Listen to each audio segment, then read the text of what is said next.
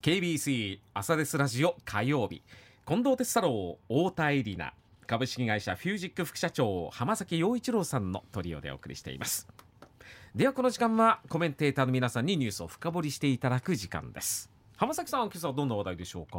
はい、えー先日ですねあのまああの漫画の原作者の方が亡くなるということであの、まあ、それ自体も当然あの悲しいニュースなんですけどもやっぱりその後ですねやっぱその、まあ、いわゆる漫画の原作者の方とうん。また脚本家の方、うん。まあ、いろんな方がこう意見を述べられていて、まあ、ちょっとこういろいろとうんあまりギスギスした感じ、うん。まあ、これが、えっとまあ、X とかでもですね、まあ、多々あったわけなんですけども実はあの事件、まあ、あの事故というかですね、まあ、事件があった時にですね、えっとまああの少し思い出した過去に私がお話を伺ったエピソードがあったので、まあ、今日それを披露したいというふうに思うんですね。あのまあ、僕も個人的なその原作者の方って本当にゼロから1を作り出した方なのであの本当にリスペクトあのするべき本当にあの素晴らしいものを作っているというふうに思うんですけども、えっと実は15年ほど前にあの外尾悦郎さんという桜田ファミリアの主任彫刻家の方がいらっしゃって、まあ、この方福岡出身ということで、えーっと一時期まあ十数年前なんですけども、まあ、九州大学の客員教授をされていて、年にそうですね2回か3回ぐらいあの福岡に、うん。あのスペインからバルセロナから、えー帰ってこられて、うん。えーっとあのまあ、授業とかをされてた時期があったんですね、でその時に少しあのいろいろとお話をお聞きしたりとかですね、まあ、なぜかあの、えっと、福岡のスペイン料理屋で飯を食ってあのスペイン料理を食べ慣れてるのになんでスペイン料理だとか思ったんですけども、まあ、一緒に食事もさせていただいたこはいとがあって。はい。で須藤さんって、まあ、いわゆる主任彫刻家彫刻家なわけですよね、まあ、絵を描くうわけじゃなくて彫刻石を彫ってるわけなんです、まあ、腕めちゃくちゃ太いんですけども、うん。さで聞いたことあるんですよあの須藤さんにあの「いや須藤さん失敗したことないですか?」例えば絵だと、うん。もしかしたらそこから上から塗りつぶすとかしてうんうん何かこう修正できるけど、石って彫っちゃったらもうまあ細かいのは分かりませんけど、うん。元に戻しようがないじゃないですか。まあできないですよよね石もう一回き掘っちゃったものをもう一回うん貼り直すなんてこと、うん。多分まあできないだろうと思って「いや失敗したことないんですか?」って言った時に、まあ最初はね「いや俺が失敗するわけないだろう」みたいなことをまあニコニコお話をされてたんですけども、い、やいやまあちょっとあのそういうわけでも俺も失敗するよと、うん。だけどもその時に実はすごく面白いエピソードで、うん。あの彼が、えー作ったですねまああのまあある人の形をしたあるまあ石像をはい。を、えー桜田ファミリアでお披露目をするというのがあったんですって、でまあ当然報道陣の方が詰めかけていてその自分の作った、えー彫刻はあの白い布で、うんかけられていてはいはい。まあ、お披露目ですとうん。言うと、あのまあこう白い布をこう、うん。取って、はい。まあお披露目をするみたいな、まあ、そういう記者会見みたいな場があったと、まあ、そういうふうなイメージがあったとするんです。でその時にですね、まあ、外尾さんはこう、まあ、当然主任彫刻家ですからメディアの方も来られてさあ新作はどうなんだろうということで、集まってさあじゃあ白い布を取ってくださいと、まあ、日本語ではないと思いますけども、スペイン語で。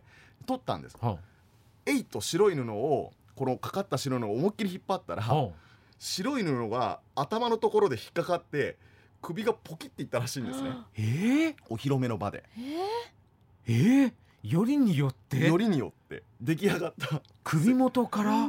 首がポキっていってはでやばいってなって、まあ、そりゃそうでしょ。外尾さんも顔面蒼白だし周りの弟子の人たちももう,、もう急いでキャッチしたわけですい、よ、え。えあなんとか。落とさずに。落とさずに布に多分引っかかったんでしょうね。でそれでやばいやばいやばいって言ってこうやって、まあ、キャッチをして、え。うわーってもう外尾さんも顔面蒼白になったと、うん。当然ですよね。やらかしたと。うん。でメディアの人もざわついてると、うん。これやばいんじゃね？みたいな、っうん。ていう風になってそーっとそーっと、まあ、布を取ったわけですよね。そしたら案の定やっぱりもうもうポキッといっててで弟子の人たちがこう要はキャッチしてですね、まあ、うん。なんとか元にこうの場所にこう手で 支えて。あ戻そうとはするんですまあ当然お折れちゃってるから、ええ。もうあのあれなんですけどもこう元に戻そうとしてこうちゃんと乗せようとするわけです、ね、支えてたわけですよ。あでその時に外尾さんがうわって思ってパッて見たら「おいちょっと待て」と、うん。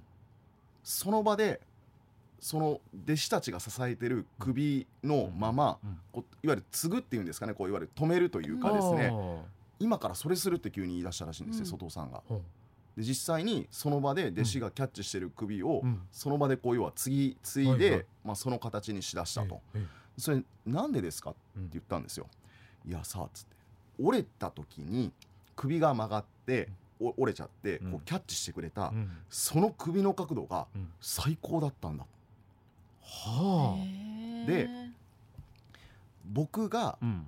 自分で作品を作ってたらうん。多分一生かかってもあの首の角度にはたどり着かない。はつまり折れたことでうん。自分の範囲外のことあうん。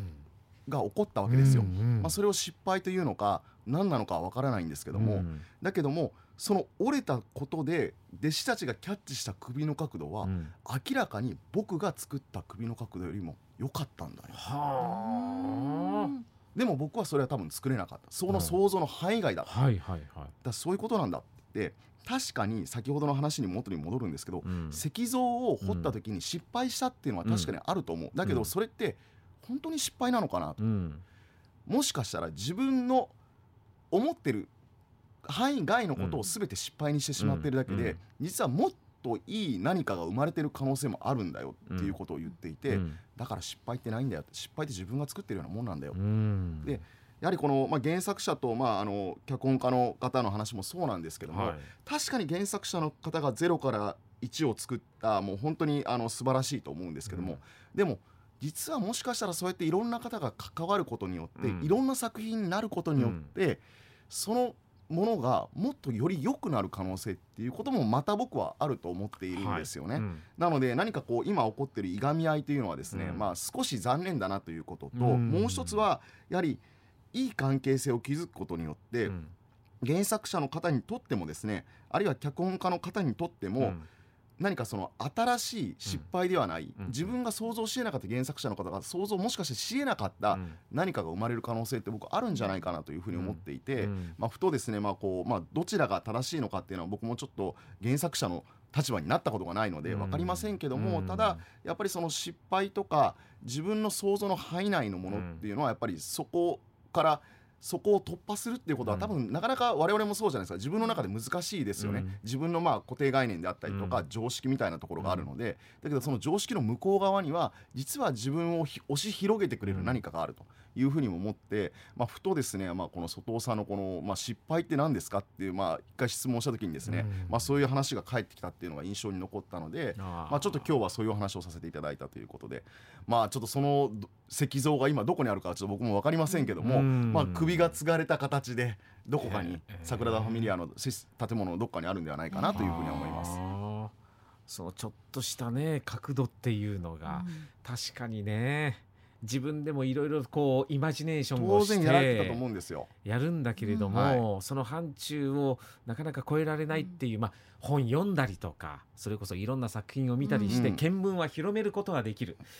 ただやっぱりそこにも限界はありますもんね一人一人の人間はねな。ので自分以外の何かによって自分の限界が押し広げられるってことってあると思うんですよね。うん。あの将棋においても今あのいわゆる、まあ、藤井聡太さんが AI と将棋をしてるうん羽生さんもやってるうん。時に、AI ってもう本当にあのいわゆる定石っていうものを無視してくるんですって、うん。でも定石というものを無視した結果何が起こったかって言ったら自分はそんなことを考えてもみなかったけども、うん。確かに考えてみたらこういうやり方もあるよねって言ってうん。押し広げられたっていうことは、うん。まあ、羽生さんもおっしゃってるんですけども、うん。まあ、そういった意味でこう何か他の刺激によって自分が押し広げられる、うん。この機会っていうのが何かこう少しこうギスギスした関係においてうん。途切れてしまうっていうのも良くないなと、うん。まあ、もう当然皆さんご言い分があるのはもう当然別のあの次元で言い分があるのはすごく理解はしてるんですけども、はい。やっぱりそういったところっていうものもこれからいわゆるあの、まあ、よく共に作る、えー共に創造するといううん。競争っていう言葉はが